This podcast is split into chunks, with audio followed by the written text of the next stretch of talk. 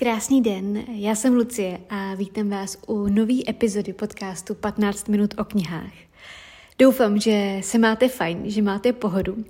Eh, já mám dneska docela nabitý den, protože zrovna eh, mi proběhl rozhovor pro slovenské rádio a zhruba tak za dvě hodinky uh, přijde Ivanka a budeme natáčet společný podcast pro Luxor.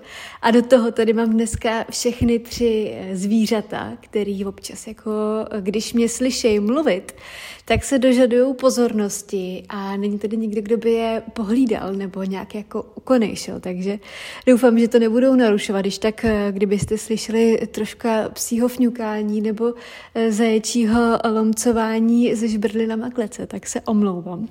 Ale všichni dostali svačinu a všichni by teď měli odpočívat, tak, eh, tak snad to bude v pohodě. Pro dnešní epizodu jsem vybrala několik otázek, respektive témat z Q&A na Instagramu, eh, které mi padly do oka a které by mohly být tak trošku eh, jako sebetrýznivou legrací k rozebrání, minimálně tedy u té hnedka první. Eh, dnešní epizoda má partnera a tím je online terapie Hedepy. Eh, pokud mě sledujete na Instagramu, tak o Hedepy jste ode mě eh, pravděpodobně už slyšeli. Je to služba, kde si vlastně vyberete terapeuta či terapeutku podle svých preferencí a svých osobních sympatí a jejich zaměření, změření toho terapeuta podle transparentních recenzí a tak dále. Zkrátka kompletně podle sebe si můžete vybrat terapeuta, zarezervovat si čas té terapie a následně se online spojit s, s tím člověkem a máte pak svých 50 minut, kdy můžete řešit cokoliv budete potřebovat.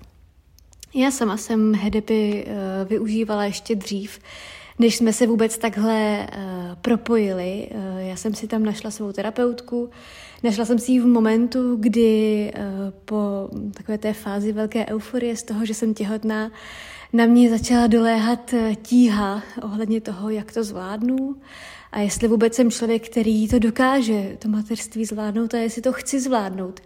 Jestli tohle je vlastně jako můj životní směr, jestli je to správně.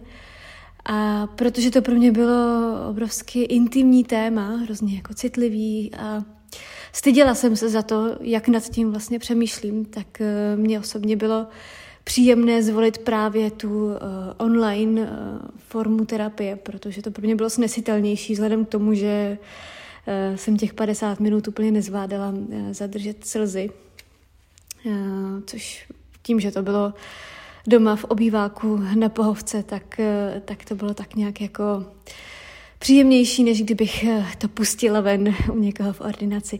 Čímž nechci jakkoliv nikomu vymlouvat terapeuta v ordinaci, jen Eh, chci nabídnout i tuhle možnost, kterou jsem sama eh, vyzkoušela, protože můžu říct, že zcela, se zcela čistým svědomím eh, to za mě bylo hrozně moc fajn.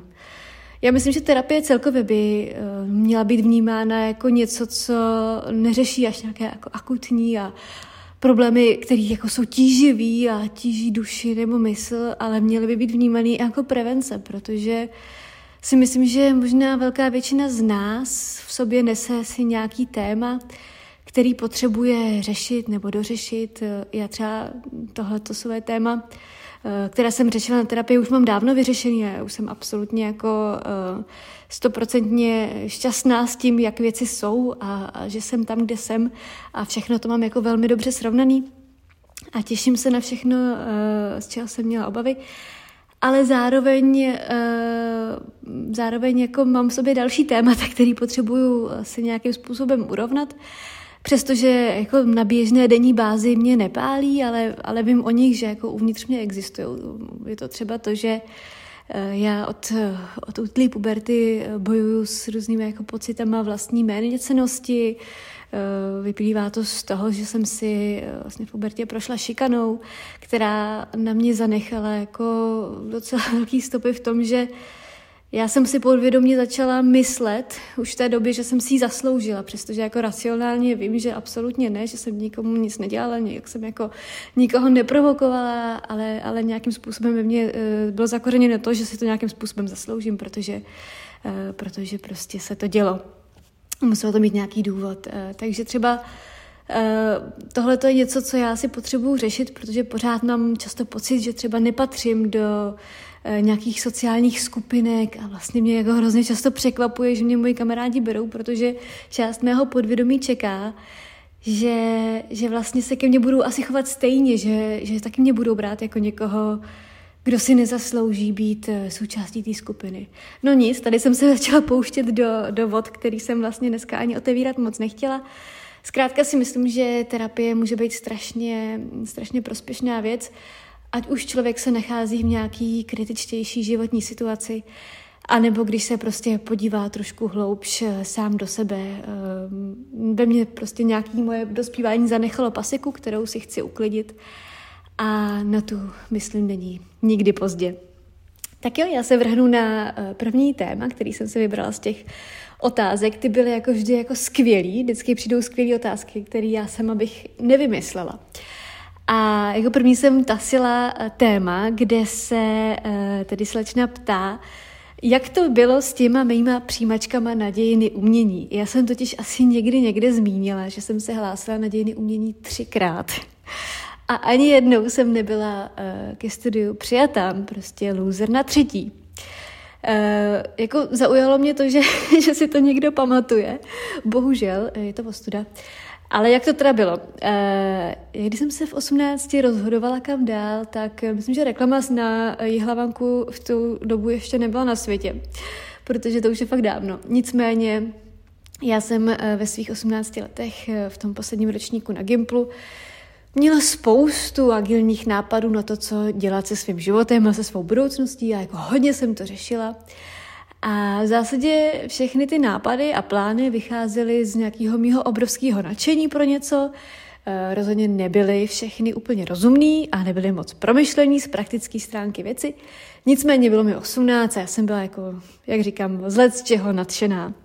Já jsem teda studovala Gimpl, klasický gymnázium v Modřanech v Praze a hlásila jsem se pouze na Filozofickou fakultu Univerzity Karlovy, jiný možnosti jsem tehdy vůbec jako nezahrnula do uvažování, prostě pro mě to byla jenom ta filda. A dala jsem si to na různé obory, na bohemistiku, eh, dala jsem si to na filozofii, protože tehdy v tom maturitním ročníku eh, v rámci základu společenských věd, myslím, že to bylo v tom maturitním ročníku, byla téma filozofie a mi to jako strašně bavilo a pohltilo. Ty příjmačky na tu filozofii mimochodem byly hrozně jednoduchý. E, nicméně samozřejmě jako e, ke studiu jsem to pak vyhodnotila, že to možná není úplně jako moudrý studovat tři nebo pět let filozofii. Uh, a taky jsem studovala třeba na francouzskou filologii a tam se teda jako stal taky slušný, mm, slušný průšvih, ale k tomu se dostanu. Já to vezmu jako úplně na rovinu, hezky od začátku, jak to se mnou uh, a mýma přijímačkama bylo, protože to je prostě jako přehlídka pure trapasů, jakých si myslím, jako, že běžný smrtelník ani nepozbírá tolik, co já. A za všechny jsem si samozřejmě uh, mohla kompletně sama. Když jsem dělala přijímačky na bohemistiku, Eh, kde prostě, tomu říkáme průser číslo jedna, jo? Ty přijímačky na ty dějiny umění, to jsou až průser číslo dvě nebo průser číslo tři. Ty průsery jsou prostě tři. A když jsem dělala ty přijímačky na bohemistiku, tak já jsem, já jsem strašně moc jako chtěla studovat tu literaturu. V tom jsem měla jasno, já jsem hrozně moc chtěla. A uh, já jsem ty přijímačky hrozně hrotila, respektive tu přípravu jsem hrotila. Uh, ve všech případech. Já jsem se jako extrémně připravovala, chodila jsem na přípravný kurz, koupila jsem si úplně neuvěřitelné množství různých jako příruček a všechno jsem studovala jak blázen úplně. No a když nadešel ten přijímaček, tak to probíhalo tak, uh, nevím, jestli je to taky dneska, už je to dlouho, ale je to dost možný, že uh, člověk tam uh, při těch přijímačkách dostal takový jako záznamový arch, se tomu říkalo, kde zaškrtával odpovědi A, B, C, D, možná E, to už nevím a měl čtyři hodiny času na to, aby eh, vyplnil v tom záznamovém archu eh, ty eh, odpovědi z jazyka a z literatury. A studenti nebo uchazeči o studium tam byli rozděleni na skupiny A, B, A, B, hezky vedle sebe se střídali. No a já jsem si tak jako poklidně ty čtyři hodinky vyplňovala své odpovědi, kompletně soustředěná na to, co dělám. Všechno bylo úplně dobrý, bez stresu. Eh, bez jako jakýchkoliv eh, problémů. No a v jeden moment, kdy už jsem jako měla hotovo, už se schylovalo k té čtvrté hodině, Uh, tak, tak jsem jako poprvé během toho testu zvedla oči a odpoutala se jako myšlenkama od toho kompletního soustředění na svůj test. No a viděla jsem, že holka přede mnou, která měla stejnou skupinu jako já, měla svůj záznamový arch zvednutý, takže já jsem vlastně viděla její odpovědi. A mě v ten moment, kdy jsem se na to podívala, opustilo veškerý sebevědomí veškerá jistota v tom, že já o jazyku a literatuře cokoliv vím, eh, veškerá moje příprava, veškerý moje prostě předchozí středoškolský studium, všechno mi to opustilo, protože já jsem viděla, že ona má úplně jiný odpovědi než já, přestože měla stejnou skupinu. No a já jsem totálně, totálně uh, začala zmatkovat, uh, naprosto jsem spanikařila. A přestože jsem jako své odpovědi věděla, to je na tom nejhorší, já jsem své odpovědi věděla, Eh, tak jsem uh, ne, jako netypovala jsem, prostě jsem jako Přesto jsem všechno jako přepsala, uh, přeškrtala své odpovědi a napsala ty, které jsem viděla u ní. Já vím, je to asi jedna z nejhloupějších věcí, jaký jsem kdy v životě udělala. Mám pocit, že se tady jako momentálně přiznávám k podvodu, ale, ale jako tahle čistá tragédie uh, se prostě stala. Eh, můžete si typnout, jak to dopadlo. Eh, myslím, že my dvě jsme byli na úplném konci výsledků eh, přijímaček. Nedostala jsem se ke studiu. Hádám, že ani ona ne. Všechny ty odpovědi byly prostě blbě. Takže jestli vám mohu předat jedno poselství, nikdy od nikoho neopisujte. Věřte si, vždycky si věřte, tohle byl fakt hloupý. Potrestala jsem se sama, Byť to nebylo jako záměrně, že bych jako chtěla podvádět, já jsem prostě to zahlídla a, a spanikařila naprosto, protože, protože jsem prostě byla asi vystresovaná, nevím, no. Takže to byl průser číslo jedna. Eh, na tu bohemistiku jsem šla o rok později, eh, jsem už teda zůstala u vlastních odpovědí a eh, ty příjmečky proběhly hladce, ani jsem se nekoukala, kdo sedí kolem mě, prostě jsem si to vyplnila sama šla domů a všechno bylo v pohodě. Tak přišly dě- přijímačky na dějiny umění. Ty byly taky legrace, já jsem totiž stejně jako jsem studovala, toužila studovat bohemistiku, tak jsem toužila studovat i dějiny umění. A mm, zase nevím, jak je tomu dnes, ale tehdy eh, ty přijímačky na dějiny umění, rovněž na té filozofické fakultě, tkvěly v písemné a v talentové zkoušce. Prvé dostanete taky nějaký zaznamový archiv a pak vám pouští vlastně umělecký díla na projektoru, promítají se a vypíšete, do jaký éry jako spadají, kdy vznikly, jejich dataci a styl, autora, název, pokud jako existuje. E, pokud to jde, jsou tam jako obrazy, jsou tam sochy a architektura. No a já jsem se na to opět naprosto brutálně a obsedantně připravovala. Já jsem si doma tehdy vyrobila PowerPointové prezentace na jednotlivý styly a slohy a jela jsem je prostě než, jako celý dny a když jsem šla spát, tak můj mozek eh, si v takový té mezifázi mezi bděním a, a spánkem vytvářel nový varianty těch prezentací. A můj mozek jako vytvářel prostě nový obrazy a nový sochy a nový slohy a já jsem jim vymýšlela jako v hlavě názvy. No prostě mi z toho docela slušně šibalo. No a druhou částí té zkoušky byla talentová zkouška, kdy se kreslil na základě zadání půdorys stavby, byla to nějaká sakrální stavba, nějaký kostel. A já jsem to jako všechno měla předem nastudovaný, ale já jsem v tom prostě byla marná. Já jsem to byla prostě naprosto marná a tu zkoušku jsem dělala třikrát a tuhle část jsem prostě neudělala. No, tak to bylo taky super. No a třetí skvělou uh, zkušeností, kterou přihazuju na téma přijímačky, uh, byly moje přijímací zkoušky na francouzskou filologii. To bylo taky skvělý. Eh, ty se dělají pouze ústně, protože jde o jako jazykový obor. A já jsem eh, tam k těm přijímačkám přišla eh, se svou jazykovou výbavou na úrovni maturity, protože já jsem vlastně v té době z francouzštiny maturovala, Měla jsem sebou nějaký svůj seznam četby, který tam vlastně byl požadavkem k absolvování té zkoušky. A jako v tom posledním ročníku zejména eh, na Gimplu jsem se té francouzštině věnovala hodně, hrozně mi to bavilo. Nicméně eh, na ty přijímačky eh, ústní jsme tam před, před tím kabinetem čekali tři, který jsme měli vlastně ten den, to odpoledne přijít na řadu. Byli jsme tři, jedna z těch mladých žen, která tam byla s námi, tak rovnou prohlásila, že jí vlastně výsledek té zkoušky vůbec nezajímá, protože už je přijata ke studiu na Sorboně, tedy na pařížské prestižní univerzitě. Čili to znamená, že její jazyková úroveň je evidentně zatraceně vysoko.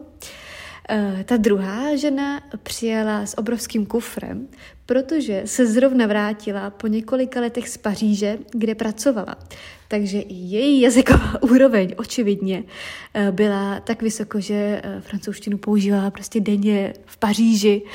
No, takže mě opět opustilo veškerý sebevědomí. Rovnou se jako rozhodlo, že jako otevře okno, rozhodne, rozběhne se a skočí, protože ty dvě šly přede mnou a já jsem měla jít po nich, eh, jako naprostá chuděra, co přišla od maturity z Modřan.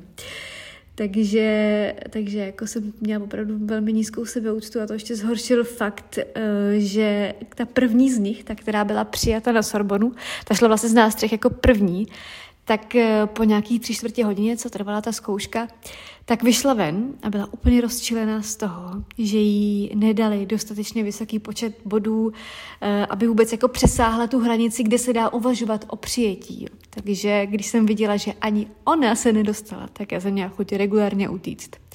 Neutekla jsem, Přišla jsem tam s pocitem, že oni si musí myslet, eh, že mluví s neandertálcem, zvlášť po těchto dvou. Vytáhla jsem tam svůj seznam literatury, seznam le, eh, francouzské literatury, eh, který jsem eh, sama považovala za docela dobrý. Tam jsem zjistila, že nebyl, že byl jako nedostačující a hlavně jsem tam jako přiznala, že některé ty díla francouzské literatury pamatuju si, že to byl třeba Sartre jo, a mě bylo opravdu 18 let, uh, že jsem četla jako česky, že je to sice francouzská literatura, ale část toho seznamu byla prostě v češtině, čemuž oni se normálně od srdce zasmáli, že jako jsem tam přišla s něčím, co jsem četla v češtině. A, a šla jsem domů, takže nebyla jsem přijata samozřejmě. Uh, teď můžete slyšet trošku ran, omlouvám se, jeden zajíček má asi nějaký pocity. Uh, Eh, tak zajíček u Conation eh, porcí salátu, tak eh, snad můžu pokračovat. Takže, co se týče mých přijímaček, nejenom těch na dějiny umění, byla to jedna velká tragédie, kterou jsem já předvedla tehdy na několika pracovištích filozofické fakulty. Nicméně o rok později se to naštěstí celý otočilo a všechno klaplo a já začala studovat na Fildě eh, bohemistiku a divadelní vědu, pro kterou jsem se mezi tím eh, rozhodla, že, že je pro mě rovněž tou úpravou. Ten rok mezi tím, eh, než jsem tam nastoupila, tak jsem eh, si dala eh, rok studia na Fildě v Hradci Králové, kam jsem se dostala skrze ty doplňující přijímací zkoušky. O tom roce jsem mluvila v jedné z minulých epizod podcastu, kdyby vás to zajímalo, a tam to ani nebyla tragédie, takže trochu nuda. Nevím, jestli z toho vyvodit úplně nějaké ponaučení, ale jestli, tak v podobě uh, na přijímačky, pokud vás zrovna čekají, se pečlivě připravujte protože uh, určitě je to dobrý nápad. Já sama jsem se hodně, hodně připravovala, ale uh, evidentně to úplně nestačí. Uh, chce to taky sebevědomí, sebeúctu a, a no, to je hlavní asi. Hlavně si věřte, i když, i když všichni kolem vás budou na tom třeba úplně jinak. Tak, zalevila jsem v otázkách a je tady ještě jedna velmi pěkná. Jak hodnotíš po pár měsících eh, život na volné noze? O tom jít čistě na volnou nohu já jsem uvažovala asi tak rok, jako vážně, eh, že jsem si s tou myšlenkou pohrávala, že to udělám, tak to byl asi tak rok. Já jsem se toho hrozně moc bála, eh, protože vlastně deset let předtím jsem byla zaměstnaná, měla jsem jasně danou smlouvu v, v různých firmách, kde jsem zrovna pracovala a měla jsem ty pověstné jistoty. A právě ty jistoty byly tím, proč jsem se toho zaměstnání radši nechtěla vzdát. Nicméně s příchodem covidu a pandemie a všech těch karantén jsem zjistila, že jestli, jestli mi někdo dá nějaké jistoty, tak jsem to jenom já sama a rozhodně mi je nedá žádná firma protože firma sleduje hlavně svoje vlastní zájmy a ne ty moje. A ne korporát, eh, na ten se nechci ani spoléhat, eh, zkrátka spoléhat se jenom na sebe. Eh, a když vlastně pomalu jsme se začali vracet do práce, po té nějaké první vlně, tak přestože ty první měsíce pro mě byly vlastně jako hrozným utrpením, protože já jsem jako strašně cítila vnitřní potřebu chodit do toho kanclu a cítila jsem tíhu toho, že jako musím, musím být jenom doma a hrozně mi to jako štvalo. A chtěla jsem se potkávat s lidma v té práci, tak jako doteď. A já jsem s těmi lidmi strašně ráda trávila čas a, a sdílela tu každodennost a a tohle to mě vlastně připomnělo ve finále jeden hrozně silný pocit z doby, kdy já jsem nastoupila do svojí první full-timeové práce. Tehdy mi bylo asi 22 let a byly prázdniny. Eh, na vejšce má člověk čtyřměsíční prázdniny, vlastně od června do října. A já jsem tehdy nastoupila na místo editorky ve spravodajství. Prvně eh, v životě vyloženě jako na těch 8 hodin denně minimálně a k tomu ještě dám dvakrát měsíčně víkendovou službu.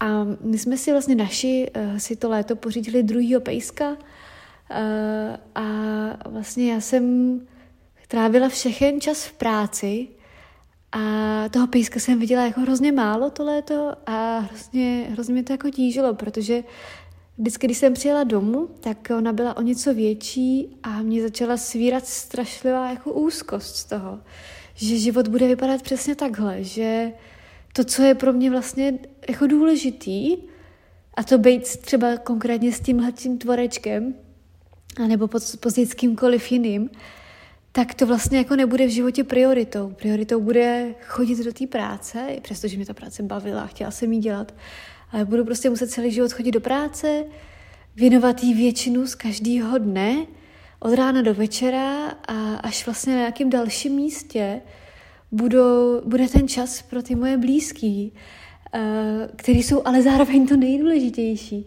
A mě z toho bylo tehdy hrozně mizerně, měla jsem z toho jako fakt depku.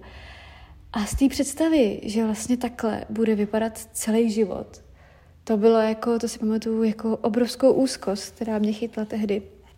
Špatně jsem se s ní vyrovnávala. A karanténa, ta dlouhá karanténa, která vlastně trvala, dejme tomu rok, s nějakýma pauzama vlastně, nebo ta pandemická situace, mi teda ten pocit hrozně vrátila, protože já jsem se sice na jednu stranu strašně těšila do práce a těšila jsem se na lidi a těšila jsem se, jako, že bude všechno jako dřív a, a pořídila jsem si pejska během, během té pandemie a toho jsem jako brala všude sebou, takže jsem ho nikde nenechávala. Ale znovu jsem začala jako v hlavě řešit to, že mě to trápí, že vlastně většinu života člověk stráví v práci a ta práce může mít nejvíc fancy firmní kulturu a fancy firmní večírky a fancy team building a kdo ví co ještě. Ale stejně, jestli mě cestou z ní srazí autobus, tak jim to bude vlastně docela fou, prostě vypíšou inzerát na moje místo a pojede se dál. Když to já jim obětuju to nejcennější, co mám, a to je ten, ten čas, tu, tu velkou část toho svého času, kterou, kterou bych chtěla vlastně věnovat někomu jinému. A tohle se pro mě stalo eh, v těch posledních měsících, eh, než jsem dala výpověď obrovským tématem, to, že já potřebuju mít pod kontrolou svůj čas a v mých očích jako neobětovat ho těch, těm jako falešným hodnotám, což nemyslím falešným jako úplně falešným, ale, ale člověk, když miluje svoji práci, tak, tak svoje blízký miluju víc. A začala jsem tedy zvažovat, že to prostě risknu, že se stanu komplet svým pánem, paní svýho času a zařídím si to tak, abych, abych prostě měla tohle v sobě jako dobrý. Abych se mohla prostě, když budu to ráno cítit, sebrat a odjet za rodičema domů a být ten den tam a když prostě budu chtít být s nima, tak abych mohla být a když budu chtít uh, se svým psem strávit půl dne někde v lese na procházce, když bude hrozný vedro, tak prostě to bude OK a my se prostě ráno sebereme a půjdeme, půjdeme do šárky a, a bude to fajn. Samozřejmě je to o tom, že já pak tu hromadu práce, kterou musím udělat, eh, udělám jindy. Eh, rozně jsem nenajela do módu, kdy se jako prostě jenom válíme, eh, doma jezdíme na výlety, to v žádném případě ne, já nejsem žádným dědicem ničeho, že bych si mohla něco takového dovolit, musím normálně pracovat jenom, jenom jinak a rozhodla jsem se teda trochu si přeorganizovat život tak, abych, abych pak jako na konci neměla výčetky z toho, že jsem se svým časem naložila jinak, než, než bych si přála. Já si samozřejmě uh, vím, že tohle je mi umožněný, protože mám, mám veliký privilegium, který vyplývá z mý uh, práce na sociálních sítích, že je to obrovská výhoda, kterou nemá každý. Zároveň ale je to i výhoda, kterou já jsem neplánovaně získala z toho, že jsem deset let denodenně vytvářela a postovala nějaký obsah na sociální sítě, nikdy jsem v tom nepolevila. Pořád jsem do toho šlapala, uh, i přesto jsem si musela prostě vyžrat a nechat na sebe spadnout tu obrovskou hromadu misogyní nenávisti po starších pánů uh, z oboru a tak podobně. Nebyla to lehká cesta ale dneska, dneska z ní mám vlastně nějaké takovéhle možnosti, nebo díky ní mám nějaké možnosti, ale nespadlo mi to do klína. E, můj malý zajíček se opět jako rozhodl být velmi aktivní, tak já mu zkusím dát ještě jednou salátek. Tak eh, zajíček má třetí porci salátu za dobu, co natáčím tenhle podcast, tak doufám, že nebude mít hlad. E, kde jsem to skončila, ano. Abych jako jenom nejásala, tak pravdou je, že ač tomu teda zrovna aktuálně nemám reálně žádný důvod, tak přesto mě občas přepadne jako silně stresový stav, eh, že se vlastně jako může stát cokoliv. A já to pevný zaměstnání nemám a fakt se musím spolehat jenom na sebe. A Uh, to je takový, jako že, že občas mě trošku jímá, jímá hrůza z toho, že se může stát cokoliv. Taky mi upřímně hodně chybí uh, občas to chození do kanclu, kde seděly kolegyně a kde bylo prostě veselo. A vedle byly další dva kancly a v nich taky veselo a lidi a to je element, který mi v životě teď chybí. Uh, ovšem před tou verzí svobody, kterou teď mám, bych to neupřednostnila. Uh, tu, ty si považuji o něco víc. Uh, ve chvíli, kdy uh, mi vlastně před pár měsícema začalo být hodně zlé uh, vlivem těhotenství, tak mi vlastně tahle ta moje volba poskytla obrovskou výhodu, protože uh, můj stav byl natolik hrozný, že bych musela buď jako odejít na několik měsíců na nemocenskou, nebo jako skončit úplně a v té předvánoční sezóně v knižním marketingu by to byl obrovský průser, jako skončit, to by znamenalo tuplem za mě okamžitě začít hledat náhradu a hrozně bych jim to zkomplikovala, prostě by to bylo úplně blbý, takže to načasování vyšlo docela uh, dobře. Takhle jsem prostě to nemusela řešit. Já jsem se musela vyloženě vypnout od všeho, když jsem věděla, že mám naplánované nějaké povinnosti. Uh, bylo to prostě na moje triko všechno, všechno, co jsem jako nezvládla, nestihla, nemohla udělat tak šlo jenom na moji zodpovědnost a já jsem si jako de facto to vypnutí se mohla uh, dovolit. Samozřejmě nevýhodou je a vždycky bude to, že neexistuje v tomhle tom té volné noze ta jistota. A s tím se člověk musí nějak popasovat a, a vzdorovat třeba nějakým jako úzkostnějším stavům, který můžou přijít. Na někoho možná nepřicházejí, na mě jako občas jo. A zároveň, co je jako klíčový v tom, pokud člověk zvažuje přejít na volnou nohu, je, eh, myslím si, eh, vytvoření nějakého finančního polštáře, protože uh, taky dít se může cokoliv a ten polštář člověka podrží, kdyby to nevyšlo, nebo kdyby to třeba nějakou dobu nevycházelo, nebo uh, kdyby to nejdřív šlo a pak přišla horší doba. Uh, Zkrátka bych doporučila nejít do toho jen tak, eh, jenom s odhodláním a odvahou, ale, ale s nějakým, nějakým určitě polštářem. To, to bych si sama nelajzla. No a do třetice tu tahám vyloženě knižně tematickou otázku. Eh, každý den u tebe vidím jinou knížku, to přečteš jednu denně. Kde pak, kde pak, kde pak? Eh, já knížky totiž ukazuju na Instagramu průběžně, Eh, často ukážu knížku prvé ještě předtím, než vyjde, eh, když na ní třeba upozorňuji, že, že se chystají vydání. Pak ji můžu ukázat eh, znovu, když se ke, ke mně dostane nebo když si ji pořídím. To se u mě ukáže po druhý třeba. Ale ještě furt v tu chvíli vůbec není přečtená. Pak ji ukazuju třeba během čtení, že jsem ji četla předchozí večer před spaním, nebo že jsem ji četla ráno v kavárně, kdekoliv. A na, nakonec ji pak ukazuju jako přečtenou, takže jedno ukázání určitě neznamená, že bych s tou knížkou byla hotová, ani že se přímo třeba teď hnedka do ní pouštím. Často to je prostě jenom, že si ke mně našla cestu. Eh, z pravidla taky čtu několik knížek najednou, klidně pět, šest, eh, proto u mě vidíte de facto každý den jinou knížku, ale neznamená to, že by ta včerejší už byla přečtená. Já jsem moc ráda taky knížkama prostě obklopuju, všude sebou tahám a ráda fotím a hrozně mě to těší. Těší mě to tak moc, že že pak vidíte takhle v tomhle dynamičtějším, sleduji jich u mě víc.